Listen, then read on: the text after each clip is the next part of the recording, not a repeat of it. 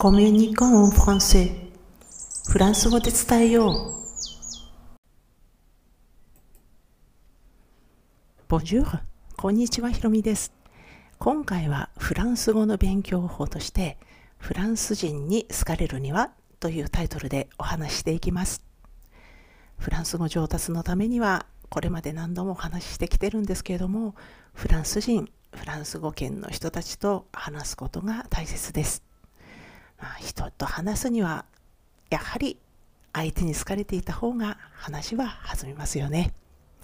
別に無理をして好かれようとする必要はないんですけれども人間関係を作ろうって思ったらやっぱり相手の社会背景を知っていくことは役に立つはずです。そこで今回のタイトルにあるフランス人に好かれやすい人っていうのは結論から言ってしまうと気取らなくてフランクに話す人です。あくまで一般論ですけれども、フランスは日本よりさらに学歴社会なので、ごく一部のエリート層を除くと、学歴社会に辟易している人が多いんです。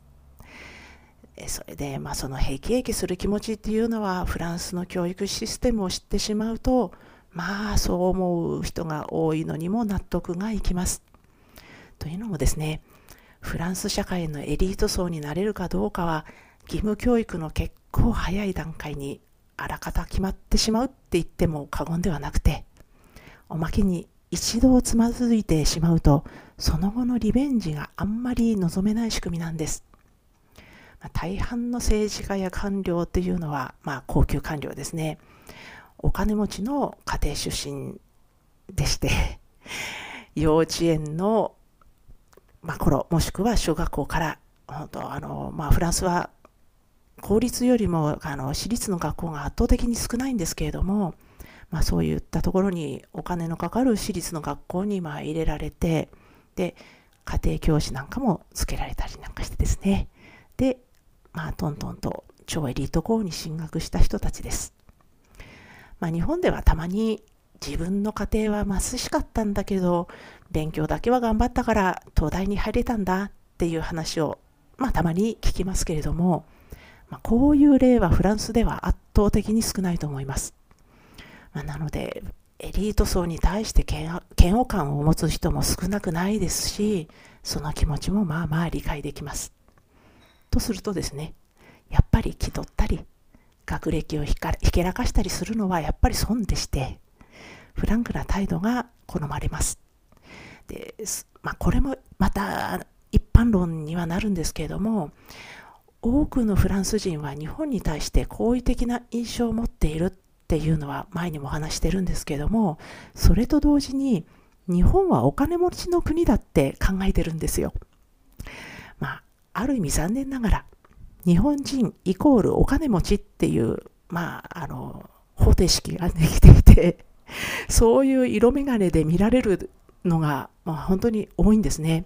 まあ、そういうところから人間関係がスタートしてしまうので、まあ、ただでさえお金持ちって思われてるんですよね。そうでなくても。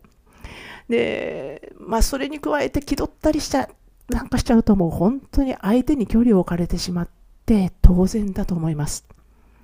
まあ、ね、あの、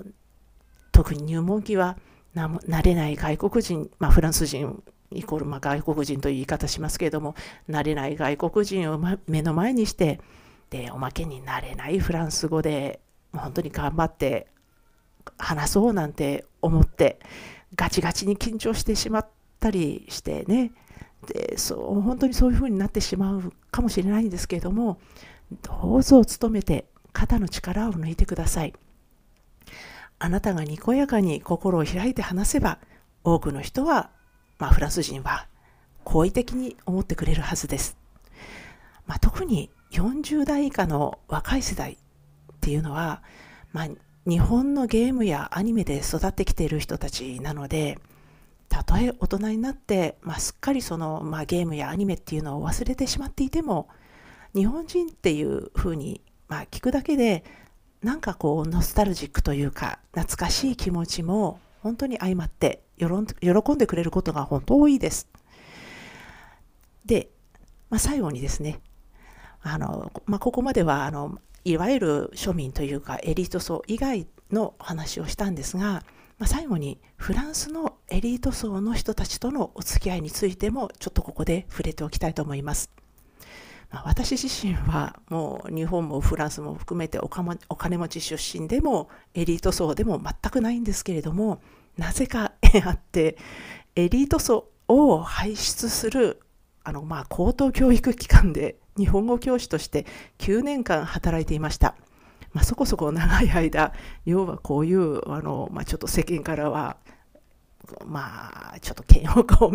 持って迎えられてしまうような人たちのそばにいたって言っても過言じゃないです。まあ、当然、学生や教職員っていう人たちとまあ話す機会が結構ありまして、まあ、彼らの多くはやっぱり想像通りそれなりの家庭出身のようでした。私と付き合いのあった学生たちというのは、まあ、そもそも日本に興味があって、まあ、わざわざ日本語を選択した人たちなので、まあ、ネイティブの日本人である私に対して最初からまあやはり好意的に接してくれるのは偶然ではないかもしれないんですけれどもそれ以外の、まあ、教職員ですねそういう人たちと話し込むことも結構あってまあ、そういう時でもまあ私は誰に対しても普段通りフランクに話すことをやめませんでした。それでもいわゆるマウントを取ってくるような人はほぼいなくて、まあ、正直に言うと1人いたんですけれどもね、まあ、それはあの教員でした。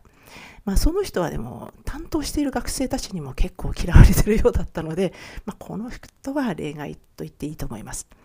まあ、なので個人的にはエリートさだからといって、まあ、気取ったり自分を大きく見せるような態度をとるよりは等身大の自分を貫く方が信頼されるのではないかと思っています。では今回も最後まで聞いていただきありがとうございました。アビアンとまたね。